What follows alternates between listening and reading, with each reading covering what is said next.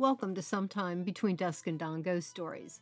This episode is written and produced by me, Jeanette Quackenbush, with folklore drawn from many resources. There is more than just this podcast. You can buy my book series on Amazon and in bookstores, including this bit of lore, which comes from my book, Monsters, Cryptids, and Mysterious Wild Beasts. Today's story is about the Wampus Cat, a mysterious wild thing as fearsome as a cougar and as frightening as a phantom. This half human and half wildcat haunts the mountains of West Virginia, Kentucky, and Tennessee. It was not always such a formidable creature to be dreaded. Old timers passed down, this creature was once a woman of the Cherokee. Her husband was both handsome and an excellent hunter. The woman was the suspicious type of person, always watchful, always possessive, fretting another would take her spouse. When he would leave for hunting, she would pace the floors of her home peer through the doorway, awaiting his return. She would ask the man to reveal to her the rites he took. She would eye the other women, watching to see if any would sneak off to meet her husband. So mistrustful was she that one day, as the men gathered in the woods to prepare for the hunt with their sacred secret rites, she covered herself in the hide of a mountain cat and followed to spy on her husband. The men gathered around their campfire. She peered at them from the trees, taking in their stories riddled with secrets only men could share.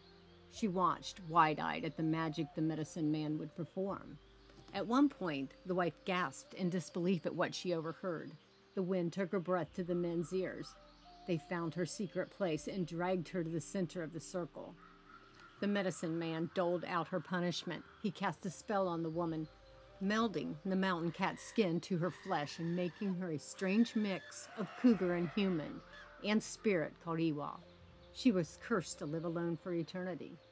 This beast of the cursed woman makes terrifying screams at night. If she cries out, whoever hears the cry will die within three hours. She steals chickens from barns and maybe a child from a bed. On nights when the wind is howling, you can see her walking upright in the darkness of the woods and hear her death like howls. Cherokee passed her story to traders, peddlers, and settlers who called any cougar like beast catamount, cattywampus, or just plain wampus cat. Along the way, the story of the wampus cat would yield to the legend in West Virginia of an old woman who lived alone deep in the mountains. She grew her food and tended to the sick with the medicine she would find in the forest. Folks would see her talking to herself, her hair always mussed and tangled and her clothes raggedy. Those who were wary of sorcery and demons called her a witch. When livestock began to come up missing, the fingers pointed to the eccentric old woman. They said she transformed herself into a house cat and would wait in the shadows outside the door. When someone opened the door, she would slip inside unheeded. Once inside, the witch would hide in some dark corner until those in the household fell asleep. Then she would cast an enchantment on the family so they would not awaken for the night. Once their eyes were closed tightly, she would jump out an open window and go to the barn. The old witch would mumble a spell to change from the cat to an old woman again. After that, she gathered up the livestock and took them home. But the townspeople caught on to her treachery. They devised a scheme to catch the old woman in the act. One dark evening, several followed her from the old cabin in the woods, hid in the brush, and watched her change into a cat and steal inside a home.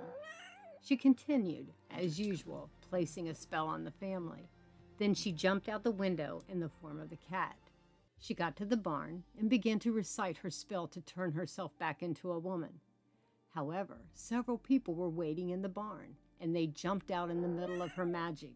She could not transform completely from cat to woman, so she was left as a half woman, half cat. She let out a blood curdling yowl and darted off into the darkness of night. But she is still around. Once in a while, she comes back, stealing a chicken or a lone child, playing by itself in a yard. In some Appalachian folklore, the Wampus cats in West Virginia were humans who came back from the dead in the form of a cat. Their return was to right some wrong against them. There's an old legend of the Wampus cat of King Shoals with beginnings in what is now Wallback Wildlife Management Area. In the early days, a couple moved to this fertile land between two creeks that ran into Elk River, King Shoals Run and Upper King Shoals Run. They built a cabin on the Upper King, cleared the land to farm, and started a small family. Right away, they had two strapping boys who helped to work the prospering land. Many years would pass before the woman gave birth to another child, a baby girl. The family cherished the always happy, sweet child, and their father was very fond of the infant and doted on her. But when she was five or six months old, the little girl became quite sick with fever, and nothing they could do would make her well. Several days went by. The man told his wife that the fever would surely pass. It had when the boys would take sick, and the babe was strong and hearty. He decided they should wait a couple more days before they called for help far away in Charleston. It was a long ride. The family was nearly 36 miles from the closest city with a doctor, and doctors were expensive. Two more days passed, and the child only got worse. She wasted away. The husband finally gave way to his wife's pleas and saddled his old plow horse and took off, for he wanted his beloved daughter to live at all cost. It took some time to get to the city, then return with the doctor. By that time, that the two arrived, the child had died. Heartbroken, the father buried his only daughter at the top of the hill between the two runs. He hardly spoke to anyone for many days and would spend his evenings sitting quietly on his porch grieving, telling himself over and over it was his fault she died. He thought long and hard and wished he had gone for the doctor sooner. While he sat there a broken man, he listened to the splash of the water in the stream. He heard the sound of animals in this isolated pocket of the world, the roars of bears and hoots of owls, and an occasional wolf would howl and bobcats would scream. One evening, while he smoked his pipe in his rickety chair on the porch, he heard a caterwauling yell, a wildcat he had never heard before, and it came from the direction where he had buried his cherished baby girl. He scoffed it off for a few days, then on the third night, he knew something must be haunting that gravesite, and he made an oath to kill it. The next night, the man took quiet strides to the little cemetery at dusk with his rifle. He waited in the cover of darkness and watched while the hours passed. However, no cry broke the still air. Defeated, he strolled back to his house and lay down in his bed. The yowl broke through the night sounds, a blood curdling cry sending shivers up the spines of those within the home. Tomorrow, he decided, he would return to the gravesite along with his dogs, and after the sun had set entirely. He did return to the burial ground. It would be deep into the night when his dogs let out a ruckus of barks and howls. The man was dozing on pine needles. Something was nearby. He jumped up and followed the dog's baying cries and found them barking into the canopy of a tree. He looked up, saw the dark outline of a huge cat, a mountain lion, perhaps about 20 to 30 feet above.